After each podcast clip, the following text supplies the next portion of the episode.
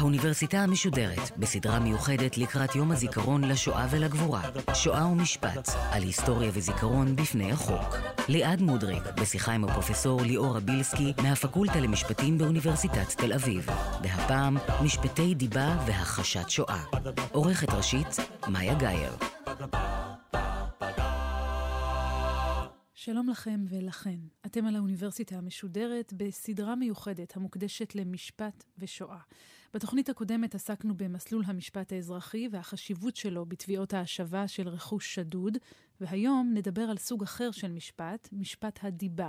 נעסוק באחד ממשפטי השואה המרתקים ביותר, משפט קסטנר, ונדבר על הדרך שבה הוא השפיע על תפיסות פוליטיות והיסטוריות.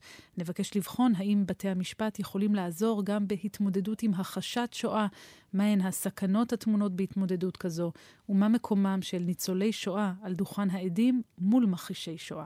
איתנו שוב פרופסור ליאורה בילסקי מהפקולטה למשפטים של אוניברסיטת תל אביב וראשת מרכז מינרווה לזכויות אדם באוניברסיטה. שלום לך. שלום רב. והיום כאמור נתמקד בוויכוחים שמתרחשים בבית המשפט ועוסקים בנרטיב ההיסטורי של השואה. מתי התופעה הזו מתחילה להתרחש? זה ממש קורה לאחר המלחמה? האמת היא שכן. אני מתייחסת עכשיו למדינת ישראל, וזה התחיל במשפטים שהרבה פחות ידועים בציבוריות הישראלית, אה, נקראים משפטי קאפו, משפטי קאפוס, שעסקו לא בנאצים, אלא דווקא בעוזריהם. ואנשים אלה מועמדים לדין פלילי באשמת אה, שיתוף פעולה עם הנאצים. מדובר בבעלי תפקידים, שוטרים, קאפוס. המשפטים האלה מעוררים הרבה מאוד רגשות בקהילות של הניצולים, אבל הם אה, לא מגיעים כל כך, או לא נוגעים כל כך לציבור הישראלי בכללותו. משפט אחד שמצליח לתפוס את הדמיון הציבורי ולעורר הרבה מאוד מחלוקת ודיון פוליטי בישראל, הוא משפט שמגיע בדרך שונה לבית המשפט בשנת 1954, משפט שמתנהל כמשפט דיבה נגד מלכיאל גרינוולד, אבל נודע לימים כמשפט קסטנר. בואי נדבר על המשפט הכל כך טעון הזה. מה הרקע למשפט הזה? אז uh, המשפט הזה מתחיל למעשה באלון, פמפלט שמפרסם מלכיאל גרינוולד, שהוא קשיש, ניצול שואה מהונגריה, שאיבד את uh, מרבית משפחתו בשואה. והוא מפרסם אלון ביקורת uh, מאוד חזק נגד uh, קסטנר ונגד חבורתו, שלטענתו הם שיתפו פעולה עם הנאצים, עם אייכמן, ותרמו להשמדת אה, יהדות הונגריה בשלבים מאוד מאוחרים של המלחמה בשלהי שנת 1944, כאשר הם לא מנעו את אה, עלייתם לרכבות אה, לאושוויץ, אחרי שהמידע הזה כבר היה ידוע, ואנחנו כבר אחרי מרד גטו ורשה, כך שהטרגדיה של השמדת יהדות הונגריה בשלב הזה היא גדולה מאוד. וקסטנר תובע דיבה ולא מבין שבעשותו כן בסופו של דבר הוא יהפוך לנתבע במובן מסוים במשפט הזה, לא? האמת היא שקסטנר לא תובע דיבה, קסטנר uh, מאוד חושש. קסטנר באותו זמן, הוא היה מנהיג ציוני בהונגריה, ואנחנו ניכנס לזה אחר כך uh, בדיוק uh, מה, אבל בתקופה הזאת הוא משמש כדובר של משרד המסחר והתעשייה, מטעם מפלגת מפא"י, וכאשר מתפרסם העלון, היועץ המשפטי באותה תקופה, חיים כהן, חושב שזה לא, לא יאמר דבר כזה שיואשם פקיד ממשלתי בשיתוף פעולה כזה ברצח אה, והשמדת יהדות הונגריה, ואומר, אתה חייב להגיש תביעת דיבה, תביעת לשון הרע. כן. קסטנר מהסס. אבל uh, חיים כהן משתמש באפשרות בחוק להגיש דיבה פלילית, כלומר להגיש mm. דיבה בשם המדינה נגד מלכיאל גרינוולד, וכך נפתח המשפט הזה. ולמעשה זה כבר קטגוריה אחרת של משפט מזו שדיברנו קודם, שגם היא לוקחת חלק בעיצוב הזיכרון של השואה. מדובר למעשה במשפט שהוא על קו התפר בין משפט פלילי למשפט אזרחי. כאמור, תביעת הדיבה הזאת הייתה פלילית, אבל תביעות דיבה בדרך כלל מוגשות על ידי אנשים פרטיים, כן. ומאפשרות להם לנצל את הבמה המשפטית. כאן זה הוגש על ידי המדינה. אבל קסטנר עצמו לא חלק מהמהלך? קסטנר הוא עד במשפט הזה. הוא עד תביעה, והתביעה מעלה את uh, קסטנר בתור העד הראשון, והיא מצפה שזה יהיה משפט uh, קל ביותר, כן. שבו הוא ייתן עדות והסיפור הזה ירד מעל פרק היום. אבל למלכיאל גרינוולד היה עורך דין פרטי, סנגור מבריק, שמואל תמיר. כן. שלימים הופך להיות שר המשפטים בממשלת בגין הראשונה, נכון. והוא מייצג את גרינוולד פרו בונו. כלומר, הוא לא משלם לו, אבל בתנאי שהוא יוביל את המשפט ומלכיאל גרינוולד לא יתערב לו במשפט. עם תחילת המשפט, אחרי החקירה הראשית של קסטנר, תמיר מנהל חקירה נגדית צולבת, כן. ושם מתחיל להתגלות שקסטנר לא אמר את כל האמת, או נטה לשקר, ואחד השקרים שהוא מגלה זה לגבי קורט בכר, שהוא היה נאצי, שהיה לו תפקיד בהונגריה לצד אה, אייכמן. קסטנר שיתף איתו פעולה, ולאחר המלחמה, כאשר האמריקאים תופסים אותו ורוצים להעמיד אותו לדין בנירנברג, קסטנר כותב תצהיר לטובתו של קורט בכר, שאומר שהוא בעצם עזר לו בניסיון להציל יהודים. קסטנר כמובן מכחיש מכל וכול את האשמה בשיתוף פעולה מן הסוג שגרינוולד טען לו, אלא שכל מה שהוא עשה, הוא וועדת ההצלה שהקימו יהודים כמוהו, היה ניסיון הירואי להציל את אה, יהודי הונגריה, ניסיון שלא צלח, אבל שהם הצליחו בכל זאת להציל רכבת של כ-1,800 ניצולים. קסטנר הוא העד, והוא, מאחר שהוא נכשל בעדותו, התביעה צריכה להתחיל להביא עדים כדי לבסס את... אה, כדי להגן עליו, כדי למעשה. להגן עליו, והיא מנסה להביא כל מיני אנשים ידועי שם ביישוב. כדי להגן על הגרסה הזאת. למעשה בכך היא נופלת בבור שתמיר... תמיר קרא לה. נכון, מכיוון שלתמיר אין ידועי שם לשלוף. אבל הוא מנצל את הבמה המשפטית, בגלל שבמה משפטית היא תמיד גם הצגה, ולא רק אה, דיון בארכיונים ובספרים.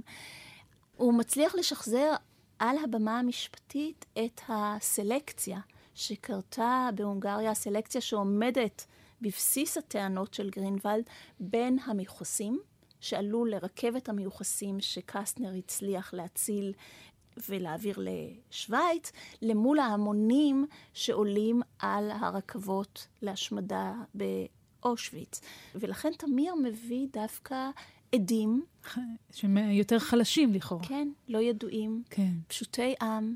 אנשים שבורים שבאים להעיד על מה שקרה להם, והוא טוען שהוא נותן לראשונה לניצולי השואה במה משפטית לספר את האמת. אבל רגע, אני זוכרת שכששוחחנו על משפט אייכמן, הצגנו אותו כבמה הראשונה שבה שורדי השואה קיבלו את ההזדמנות לדבר. נכון, ותשימי לב שיש הבדל בין מה שתמיר מבטיח לעשות לבין מה שקורה באמת במשפט הזה. הוא מעלה באמת שורה של ניצולי שואה, אבל השאלה שהוא שואל היא מאוד נקודתית. האם הייתם עולים על הרכבת אילו ידעתם כן. לאן היא לוקחת אתכם? וכמובן שלמול שאלה כזאת, התשובה היחידה האפשרית היא שכמובן שלא היינו עולים. כן. אז uh, הוא לא מאפשר סיפור יותר מורכב על שיתוף פעולה, על הזמן שניסו להרוויח על ידי המשא ומתן. כל האפורים והגוונים של האפור נעלמו מהחקירה הזאת, וזאת אה, לא אותה חקירה שמאפשרת לניצולי שואה באמת לספר את הסיפור במלואו. אבל הוא כן אה, מעלה גם אה, ידועת שם, לפחות אימא של ידועת שם, נכון? את אימה של חנה סנש על דוכן העדים. נכון. כאן זה קשור להחלטה של התביעה. להעלות את ידועי השם לטובת uh, קסטנר, ואחד מהגיבורים באותה תקופה, שבעצם יצר את uh, מיתוס הגבורה, או את סיפור הגבורה של הצנחנים, זה הצנחן שכן שב משם, uh, יואל פלגי. כן. בספר שלו, רוח גדולה באה. תמיר מעלה לדוכן העדים את יואל פלגי, לחקור אותו על הרומן, על הספר שהוא כתב. וכאשר חוקרים רומן בבית משפט, או גיבור בבית משפט, מתגלים כל מיני בקיאים ופערים. ובאמת, אחד מהדברים שמתגלים זה שיואל פלגי לא סיפר את כל הסיפור לגבי הסגרתו לידי הגסטאפו, לגבי שיתוף הפעולה שלו עם קסטנר, ותמיר משרטט מחדש את סיפור הגבורה כך שחנה סנש, מיוצגת על ידי האם שמתחננת לפני קסטנר שיציל את בתה מהשבי, ולא מצליחה, לעומת הצנחן שחזר, ששיתף פעולה, והוא מצליח עוד יותר לכרות את הבור בפני התביעה. אז זה הופך למין נרטיב שהוא מייצר, שבו מצד אחד ישנה הגבורה, ומן הצד השני שיתוף הפעולה. נכון, אבל עוד יותר מזה. הנרטיב הישראלי היה בנוי על יצירת הנגדה בין היהודי הגלותי, הפחדן, משתף הפעולה, העסקן, השתדלן, לבין היהודי החדש, הצבר, הגיבור, שהולך ונלחם. כן. השינוי שתמיר מצליח לעשות בעזרת משפט קסטנר, זה לשים תחת הקטגוריה של התפיסה הגלותית ומשתפת הפעולה לא רק את קסטנר, כי כזכור, אני אמרתי שהוא כן. היה פקיד של uh, מפא"י, אלא את כל מפלגת מפא"י ואת הסוכנות היהודית כמי שהיו חלק משיתוף הפעולה עם אייכמן, כי צריך להבין, כאשר אייכמן מגיע ב-44 להונגריה, הוא יודע שהוא צריך לרמות מרמה גדולה את היהודים, כי כבר יודעים מה קרה בפולין ובמקומות אחרים, ולכן הוא פונה אל הוועדה להצלה שמקימים הציונים, ומציע להם עסקה, עסקה דמיונית. הוא אומר, אנחנו, יש לנו בעיה בחזית המזרחית עם הרוסים, אתם, יש לכם קשרים עם בעלות הברית, עם אה, בריטניה וכולי, תשלחו נציג מטעמכם, תגרמו לבעלות הברית לתת לנו משאיות שאנחנו זקוקים להן נואשות בחזית המזרחית, ובתמורה אנחנו נשחרר את מיליון יהודי הונגריה. כן. הוועדה, וקסנר בראשה, מאוד מפקפקים ב- בסיפור הזה ורוצים לבחון את uh, נכונות דבריו, ולכן הם אומרים, uh, אוקיי, בואו נתחיל ברכבת קטנה יותר, רכבת המיוחסים, ובעצם כל המשא ומתן שמתרחש זה סביב הרכבת הזאת, ותוך כדי זה נשלח נציג של הוועדה לקושטא. למדינת ישראל, הוא נאסר על ידי הבריטים, ולמעשה המשא ומתן הזה לא לבריטים ולא לבעלות הברית לא היה אף פעם שום מחשבה לקיים אותו. אז בסופו של דבר זה לא רק שקסטנר הופך ממאשים, על אף שאמרנו, לא הוא עצמו הוא האשים, לנאשם, אלא גם המדינה שטבעה הופכת באיזשהו מקום לזו שעומדת על ספסל הנאשמים דרך מפא"י. נכון. מפא"י עומדת על ספסל הנאשמים, ואילו תמיר מציג את uh, מפלגת חירות ואת האנשים uh, שלו כיחידים שמתנגדים לסוג הזה.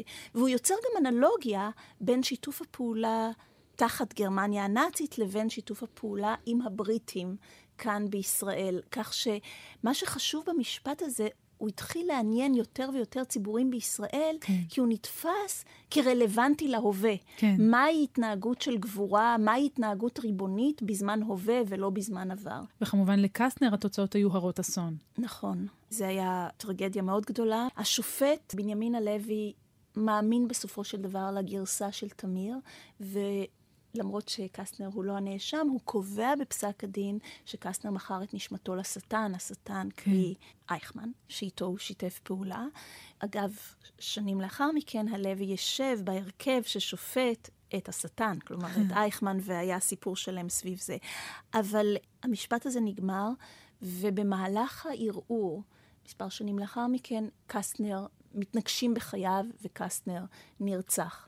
בערעור, בפסק הדין של הערעור, השופט אגרנט כותב פסק דין שבעצם מזכה אותו ואומר, מזהיר מפני שיפוט ההיסטוריה בדיעבד, לפי מה שאנחנו יודעים היום, ומנסה לומר שצריך לקחת בחשבון את האפורים ולא רק שחור לבן, אבל זה כאמור היה מאוחר מדי לאיש שמדובר היה ברצח פוליטי ראשון במדינת ישראל. למעשה המשפט הזה משחק תפקיד, כפי שאמרת, בעיצוב נרטיב, אבל הוא גם אולי מגלה את הקושי של בתי המשפט להכריע בסוגיה היסטורית כל כך מורכבת? נכון מאוד. אנחנו ראינו שהחל ממשפטי נירנברג, אחד האתגרים הגדולים לבית המשפט היה איך שופטים את השואה. והכללי הפרוצדורה והכללים המהותיים של המשפט הם לא נועדו לשפוט היסטוריה, הם לא נועדו לשפוט פשע שמתבצע על ידי אלפים ומיליונים. ולכן בנירנברג משנים את כללי הפרוצדורה, מאפשרים למצלמה להיות עדת ראייה במשפט, מאפשרים הקלות פרוצדורליות. אבל כפי שאמרתי, משפט קסטנר, גרינוולד, הוא למעשה משפט שמתנהל לפי פרוצדורות רגילות. למה זה חשוב? מכיוון שתמיר, ההגנה שלו הייתה אמת דיברתי. ברור. והגנת אמת דיברתי מטשטשת את הגבול בין בית משפט לבין היסטוריה, כי היא מחייבת שופטים להפוך להיסטוריונים, לקבוע מהי האמת ההיסטורית במקרה הזה. אבל הכלים שיש להם לעשות את זה, זה כלים של פרוצדורה משפטית רגילה. עכשיו, כלי הפרוצדורה המשפטית, כמו חקירה, חקירה נגדית, אבל גם מה אחוז הראיות שצריך להביא מעל לכל ספק סביר, או דברים אחרים, נועדו לא רק כדי לברר את האמת, אלא הם נועדו להגן על ערכים נוספים שהמשפט בא להגן, כמו דיון הוגן, פרטיות, דברים מן הסוג הזה. במקרה הזה, מאחר שמדובר היה במשפט פלילי, התביעה הייתה צריכה להוכיח מעל לכל ספק סביר, ותמיר ניצל את הפרוצדורה הפלילית הרגילה כדי להציג את החלטת בית המשפט לא כהחלטה שנובעת מכללי פרוצדורה משפטית, אלא כהחלטה שחשפה את האמת ההיסטורית כן. על שיתוף הפעולה של הנהגה היהודית בשואה. וסוג אחר של משפטים שמשחקים תפקיד באותו מהלך אה, בדיוק, הם המשפטים שעוסקים בהכחשת שואה. מתי התופעה הזו מתחילה להתרחש? אז אם נגלגל טיפה לאחור, הכחשת השואה מתחילה עם השואה. במובן הזה שכבר במחנות אומרים הפושעים הנאצים לניצולים, שגם אם הם ישרדו בדרך לא דרך, הם יעשו את הכל כדי שהפשע הזה אי אפשר יהיה להוכיח אותו. קודם כל זה פשע מעבר לכל דמיון, תאי גזים, השמדה המונית, אבל מעבר לזה הנאצים פוצצו את מתקני הגז.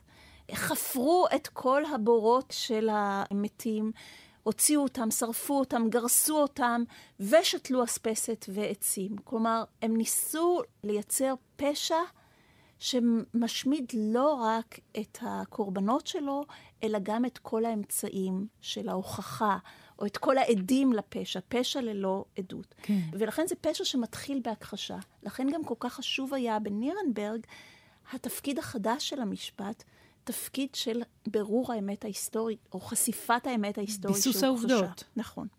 ספציפית, משפטי הכחשת שואה מתחילים לצמוח בשנות ה-80, כאשר יותר ויותר מדינות שנתקלות בתופעה הזאת, מחוקקות חוקים פליליים שמצמצמים את חופש הביטוי ואוסרים על הסתה לאלימות, או אפילו על הכחשת אה, שואה פרופר. כלומר, זה, אלה חוקים שהם מיועדים ספציפית למטרה הזו, או שהם חוקים כלליים של הסתה? בגרמניה זה חוקים שהם ספציפיים למטרה הזאת. במקומות אחרים יש לנו חוקים של הסתה לאלימות ושל כן. פגיעה בדיבה קבוצתית, יש דברים מן הסוג הזה, אבל אלה הם חוקים פליליים שמצמצמים את חופש הביטוי. וברגע שישנם חוקים כאלה, אפשר גם להעמיד לדין. נכון. אז מה הם המשפטים הראשונים שבהם זה קורה? אז המשפטים האלה הם מאוד מעניינים. אחד מהמשפטים המפורסמים שבהם זה משפט זינדל בקנדה. בעצם זה לא משפט אחד, זה כמה משפטים שנעשים בשנות ה-80. וגם כאן אנחנו רואים שימוש מבריק בפרוצדורה המשפטית על ידי מכחישי שואה ועורכי הדין שלהם. למעשה, מכחישי שואה אוהבים את הבמה המשפטית, מכיוון שהבמה המשפטית, במיוחד בארצות אנגלו-סקסיות, זו במה אדברסרית, שנותנת, מנסה ליצור סימטריה בין שני הצדדים, על ידי כללי הפרוצדורה. אותם מכחישי שואה שבדרך כלל לא מקבלים במות מכובדות בכנסים על ידי היסטוריונים, מקבלים פתאום את הבמה המכובדת ביותר ואת תשומת הלב העצומה, כן. והם שווי ערך לתביעה. מה גם שקשה מאוד להוכיח את השואה באמצעים הפרוצדורליים הרגילים. ומשפט זינדל באמת עשו הגנה מבריקה, כאשר במרכז ההגנה היה ערעור כל התובעים מטעם התביעה כעדי שמיעה. אז יש לנו בעצם שני מקרים, גם במשפט קסטנר וגם כאן, שהמשפט קצת פועל כמו בומרנג. זאת אומרת, דווקא אלה שהתחילו את התהליך, הם בסופו של דבר אלה שיוצאים מופסדים, אני אומרת במרכאות. נכון מאוד. יותר מזה, במשפט זינדל הוא היה מפרסם עלון, שגם כן פמפלט אה, כן. אה, של האם שישה מיליון באמת נרצחו בשואה. הוא היה מוציא לאור. במשפט הזה, העורך דין מערער גם את ההיסטוריונים שמגיעים כעדים מומחים להוכיח שהייתה שואה, גם את הסרט שמביאים, כי מאחר שאי אפשר להאמין בפשעים האלה, כבר בנירנברג מביאים סרט שנקרא מחנות הריכוז הנאצים, כן. שמראה את הזוועות, כדי שאנשים יאמינו. גם את הניצולים שמביאים כעדים.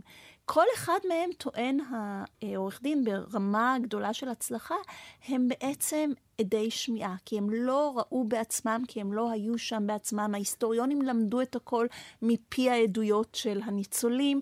הסרט... כלומר, אין כאן עדות ישירה. כן. הסרט הוא טוב ויפה, אבל אי אפשר לחקור חקירה נגדית את מי שייצר אותו. ועדי השואה, שלהזכירך, כבר האמריקאים מאוד חששו להביא אותם, כן.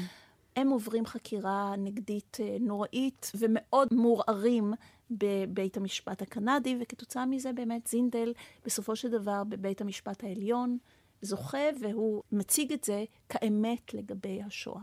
אחד מהעדים לטובת זינדל הוא מכחיש שואה בעצמו, הוא עצמו היסטוריון, דיוויד אירווינג, וגם הוא אחר כך מגיע לבית המשפט. נכון.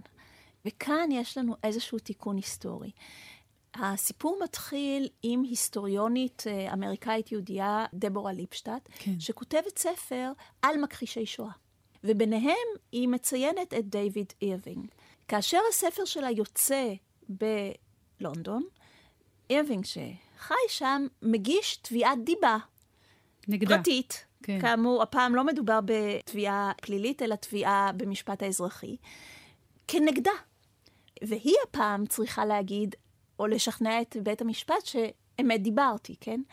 אבל הפעם היא לוקחת צוות של עורכי דין שלמדו את הלקח ממשפט זינדל, והם מחליטים בעגה משפטית לצמצם את הזירה.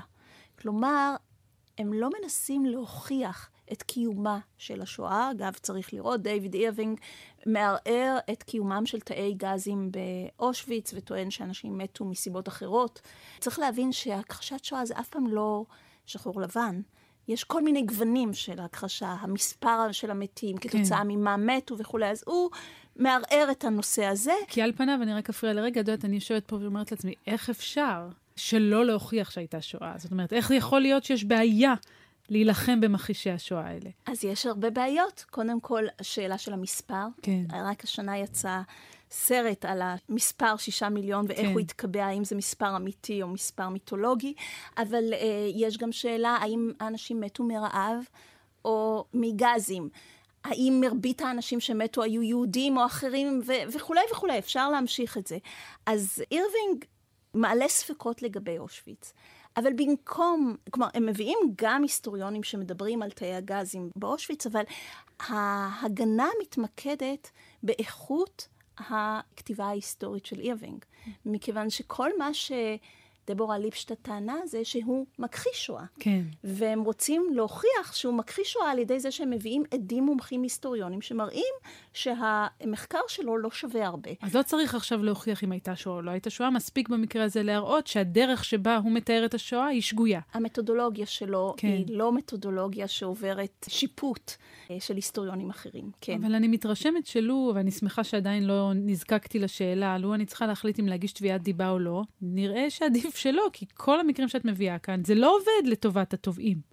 זה נכון, אבל uh, צריך לשים לב שמכחישי השואה מאוד נהנים מהבמה, שבעצם כל הבמות סגורות בפניהם, והמטרה שלהם זה לאו דווקא הקביעה הסופית, למרות שחלק מהקביעות הן אה, לטובתם, אלא לקבל את הבמה המכובדת הזאת. ולכן התביעות האלה שהם מגישים, כמו כן. דיוויד אירווינג, אז הוא קיבל את הבמה המשפטית. זאת אומרת, ה... על אף שהוא הפסיד, והיא זו בסופו של דבר שניצחה, את חושבת שהוא כן הרוויח בחשבון אחרון מההזדמנות להציג את התזה שלו במקום, בבמה יותר מכובדת? והוא מאוד נהנה מזה, כי הוא ייצג את עצמו, והוא רצה כך לקבל עוד במה. היא אגב מזמנת שורדי שואה להעיד? אז uh, כאן צריך לשים לב לאירוניה ההיסטורית. אנחנו רואים ש... השאלה הגדולה היא תמיד עדות הניצולים. החל מנירנברג והלאה. צריך לשים לב שבמשפט אייכמן, החידוש הגדול היה שניצולי שואה לא מוזמנים כעדי ראייה רגילים, אלא מתחיל מה שנקרא עידן העד. העד המוסרי. כלומר, מתן עדות, או כאשר התביעה נותנת לניצולי שואה להעיד, זה כדי להחזיר צלם אנוש, כדי לתת להם אפשרות לזכור את המתים ולספר את הסיפור שלהם. ואחת מהנשים שביקרו בצורה חזקה ביותר את נירנברג על הדרת הקורבנות הייתה ההיסטוריונית דבורה ליפשטט, ובמשך שנים היא טענה שהבמה המשפטית צריכה להינתן גם לקורבנות השואה.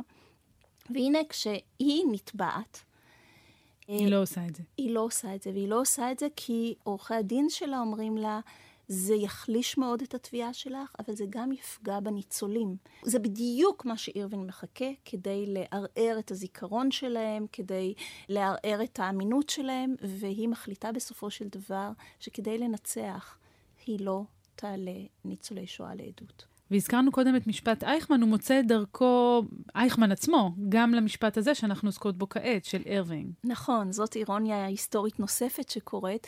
אייכמן היה גרפומן, ותוך כדי המשפט שלו הוא כתב את הזיכרונות שלו, ורצה שאחרי המשפט, או אחרי מותו, הם יפורסמו. התביעה הישראלית מאוד חוששת מכך שזאת תהיה במה לגרסה שלו, במה נוספת להכחשת שואה, והספר הזיכרונות שהוא כתב נגנז על ידי ממשלת ישראל במשך כ-50 שנה. בזמן משפט אה, אירווינג, פונה דבורה ליפשטט, או צוות של דבורה ליפשטט, לממשלת ישראל, ומבקשים לשחרר את הספר מן הגניזה, כי אייכמן, להזכירך, מעולם לא הכחיש את השואה. כן. הוא אמר שכן, והוא עצמו היה באושוויץ וראה את ההשמדה, הוא רק אמר שהוא לא אחראי לזה. כן. ולכן היה צריך את הספר שלו כעוד הוכחה של מסמך מפליל שכותב הפושע הנאצי, שזו ההוכחה האולטימטיבית. ומדינת ישראל משתמשת בהזדמנות ואכן משחררת את הספר כעוזר נגד מכחיש השואה אירווינג. המשפט שלו, אגב, של אירווינג, הוא סתם את הגולל על טענות מן הסוג הזה, בזירה המשפטית לפחות, או שעדיין יש משפטים של מכחישי שואה? הוא לא סותם את הטענות מכיוון שאושוויץ אולי הפסיקו לטעון אה, לגביה, אבל אז התחילו, הכחשת השואה עברה למזרח. לסוביבור, לטרבלינקה, למקומות שלגמרי פוצצו ו- והוסתרו, והתחילה כתיבה על הנושאים האלה, מה שמוביל בשנים, ככל שמתמעטים העדים, צומח עוד תחום מחקר חדש, שעליו אולי נדבר בפעם הבאה, וזה ארכיאולוגיה פורנזית של מחנות השמדה. חיפוש העצמות השרידים של תאי הגז ופרטי יום-יום כהוכחות דוממות לפשע. ואכן נעסוק בזה בתוכנית הבאה שלנו, ואני רוצה לשאול אותך לסיום, זה הופך להיות מורכב יותר היום בעידן הפייק ניוז, שבאופן כללי קשה לנו לדבר קצת על עובדות. זה מקשה על העניין? כן. בעידן הפוסט-אמת או הפייק ניוז, הרשתות החברתיות מייצרות בעצם בועות, שכל צד שומע רק את הצד שלו, ולכן הם יצרו במה מאוד נרחבת למכחישי שואה. אני רוצה לומר שמכחישי שואה זה לא רק אנשים פרטיים, אנחנו נתקלים יותר ויותר במדינות, לדוגמה מנהיגים פופוליסטיים, אוטוריטריים, כמו שקרה לדוגמה בפולין, שמשתמשות בחוקי דיבה. כדי לייצר נרטיב אחיד על העבר. לדוגמה, פולין מאוד מתנגדת לכך שיקראו לה מחנות, מחנות פולנים, ורוצה להציג את הסיפור לאחור כסיפור שבה הפולנים הם רק קורבנות ולא משתפי פעולה, ולכן היא משתמשת בחוקי דיבה אזרחיים כדי להרתיע היסטוריונים וחוקרים אחרים מפני חשיפת הסיפור הזה. אז האמת היא אחת מהקורבנות של אה, כל המהלכים המשפטיים הללו. מה שאומר שכנראה האמת ההיסטורית והנרטיב ימשיכו להתברר גם בבתי המשפט וגם מחוץ אליהם, אני בטוחה. פרופסור ליאורה בילסקי, תודה רבה לך על השיחה הזו, ואנחנו ניפגש לעוד תוכנית ובה נעסוק, כפי שאמרת, בארכיאולוגיה פורנזית והתפקיד שלה בזיכרון השואה. תודה רבה. תודה רבה. Ba-da-ba-ba-ba. Ba da ba ba ba. Ba da ba ba ba. Ba da ba ba da ba. Ba da ba. האוניברסיטה המשודרת בסדרה מיוחדת, שואה ומשפט, על היסטוריה וזיכרון בפני החוק. ליעד מודריק שוחחה עם הפרופסור ליאורה בילסקי מהפקולטה למשפטים באוניברסיטת תל אביב על משפטי דיבה והכחשת שואה. עורכת ראשית, מאיה גאייר. עורך ומפיק, יותם פוגל. ביצוע טכני, בן רוטשטיין. האוניברסיטה המשודרת, בכל זמן שתרצו, באתר וביישומון גלי צה"ל, ובכל מקום בו אתם מאזינים להסכתים שלכם.